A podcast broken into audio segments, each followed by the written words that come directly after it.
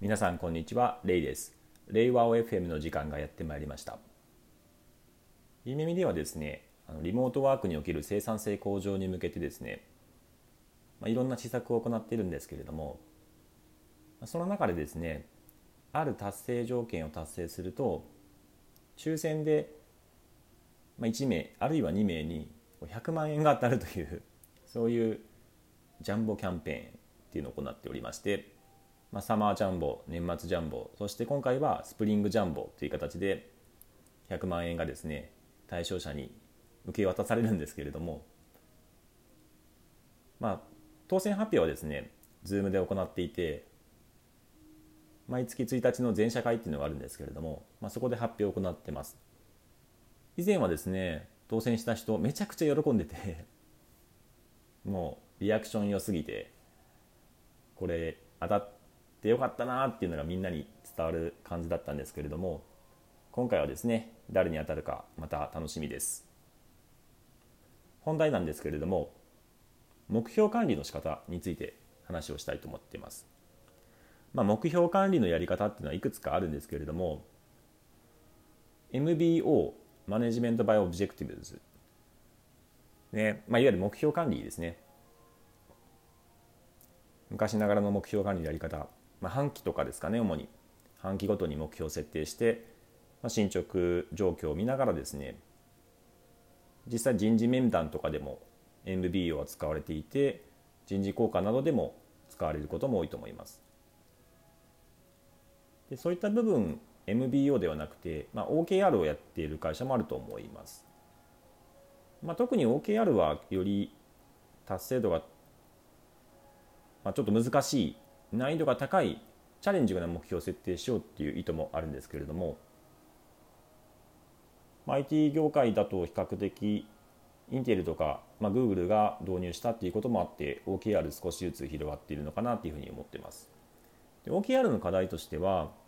まあ、結局 MBO と同じなんですけども OKR も、まあ、運用のコストが比較的かかるよね、まあ、特にですねこう目標の変化ですねが激しいような時代状況、まあ、ビジネス環境ですとまあ、常にこう会社の OKR 部門の OKR が変わり、まあ、目標が変わりそれによって個人とか部署の目標も常に変わるので、まあ、そこをですねあの運用管理するのって結構大変だよねっていう話があります。でそこでですね Spotify Spotify が行っている目標管理のやり方っていうのがこの OKR を廃止して Spotify リズムっていうやり方を開始したんですね。で Spotify リズムっていうのは、まあ、ちょっと口で説明するのはなかなか難しいんですけれども一度ぜひ調べてもらうと出てくるんですけれども、まあ、ポイントで言うとこう期限を定めない、えー、優先順位を意識した目標管理っていうやり方ですかね。まあ、会社部署個人っていう単位で目標をブレイクダウンするっていうことは変わりないんですけれども、まあ、目標というよりは優先テーマみたいなそういうイメージですね。例えば目標だとあの多くの場合期限を決めますよね。3ヶ月単位とか、えー、半年単位とか、えー、3月31日までに頑張ろうみたいなそういう期限を入れることによってそのやる気を上げて達成度を上げていくっていうのはもちろん目標設定理論的にはあるんですけれどもそう実際のところただそのそこの期限までにその行うっていうような期限が定まらないけれどもまあとにかくこう重点的に取り組もうっていう項目もあると思うんですよね。期限がいつまでに終わらせるかどうかっていうよりはですね、えー、この月あるいはこの四半期とにかくこの重点テーマをやるんだと最善を尽くすんだという形で、まあ、その完了しなくてもいいのでベストエフォートを尽くそうっていうそういうアプローチもあると思うんですよね。そういった部分の目標にはですね期限を入れるっていうことは必ずしも最適ではなかったりしますそういった期限が必ずしもないけれども、まあ、優先順位っていうのは定まっているものをどう管理するかっていう中で例えばですね期限という概念をですねその何月何日っていうふうにせずにですね今重要なもの Now それから次に重要なもの NEXT でいずれやるものレイターっていう形で、まあ、あの言葉は何でもいいんですけども3段階ぐらい用意しておいて、まあ、その順番にそれをこう取り掛かっていくと。今やるべきことっていうのはもう明確で Now, Now というこうリストに入っているテーマだけを行っていくっていうそういう非常にシンプルな管理方法なんですね。で Spotify とかでは、えー、実際に、まあ、スプレッドシートで管理しているようなんですけれどもこう縦の行ですよねあ縦の列が、えー、3つ並んでいて Now と Next と Later があるとでとりあえず今はその Now にに取り掛かろうっていう形で決めておけばいいんですよね。でその Now という列の中には例えば3つぐらい重点項目があって、えー、例えば営業推進とか採用広報とかあるいは、えー、サービスのリリースとか、まあ、そういう大きな項目っていうところをこう Now の列にこうテーマとして掲げておくっていうのがシンプルなその目標管理の方法です。でこれのいい点はですねあの厳密な期限っていうところは設けずに済むのでまある意味ですね今やっているこう採用広報っていうところは別にそのいついつまでに何かを達成するって明確なものがあるっていうよりはですね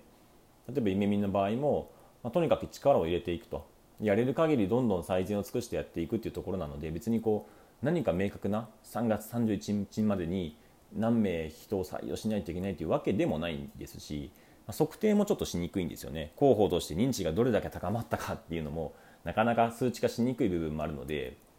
そういう明確な数値とか期限定めにくい場合っていうのは、まあ、とにかく取り組もうっていう形で意識するべきテーマっていう形で、まあ、管理するべきかなっていうふうに思っていて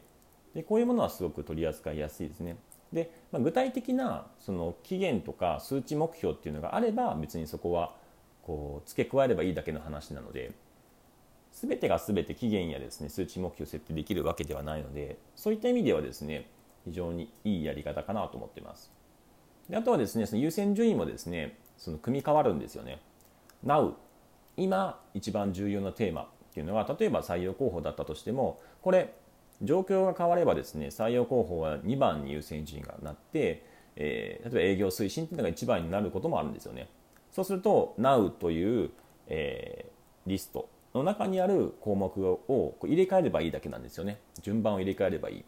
で順番が入れ替わるとあなるほど。うちの部署の優先順位っていうのが入れ替わったんだなっていうのが各、まあ、メンバーの人も把握しやすくなるので、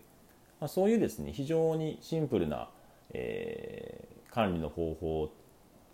まあ、看板ボードみたいな感じですよね。あの to do doing done みたいな形で付箋というかタスクがこう流れていくようなイメージにちょっと近いんですけれども。Now, Next, Later っていう、まあ、あの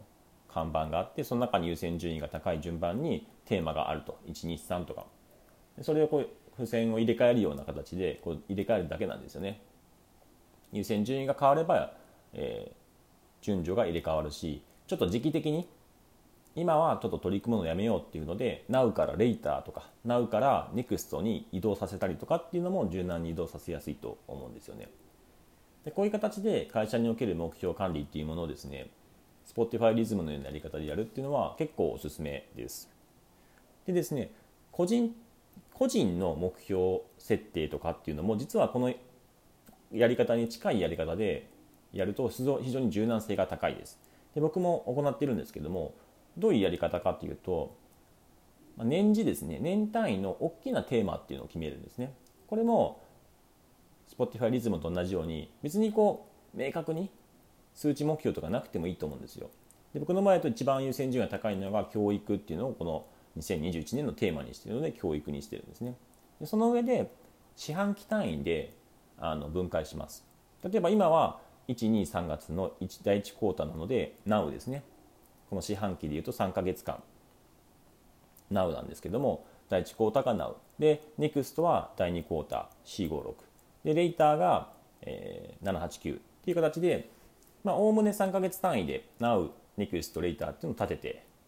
立てるんですけどもまあ Now つまり第1クォーターこの123月であれば一番優先順位が高いのは例えば企業認知ですよとかそういう項目をまた3つぐらい立てておくんですね。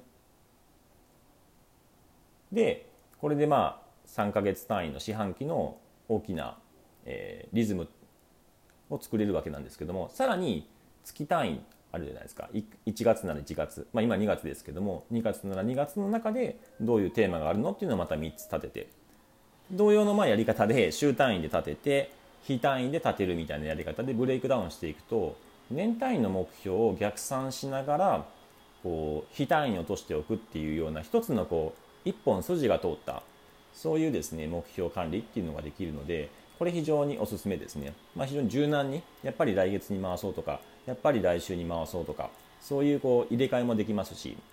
なのでですねこの Spotify リズムの方法っていうのは企業の目標管理だけではなくて、まあ、個人のですねこうライフデザインというか、えー、1年とか長期のですね人生設計っていうところにも使えることができるのでぜひ参考にしてもらえればなと思っております。本日は Spotify リズムを活用した目標管理方法についてでした。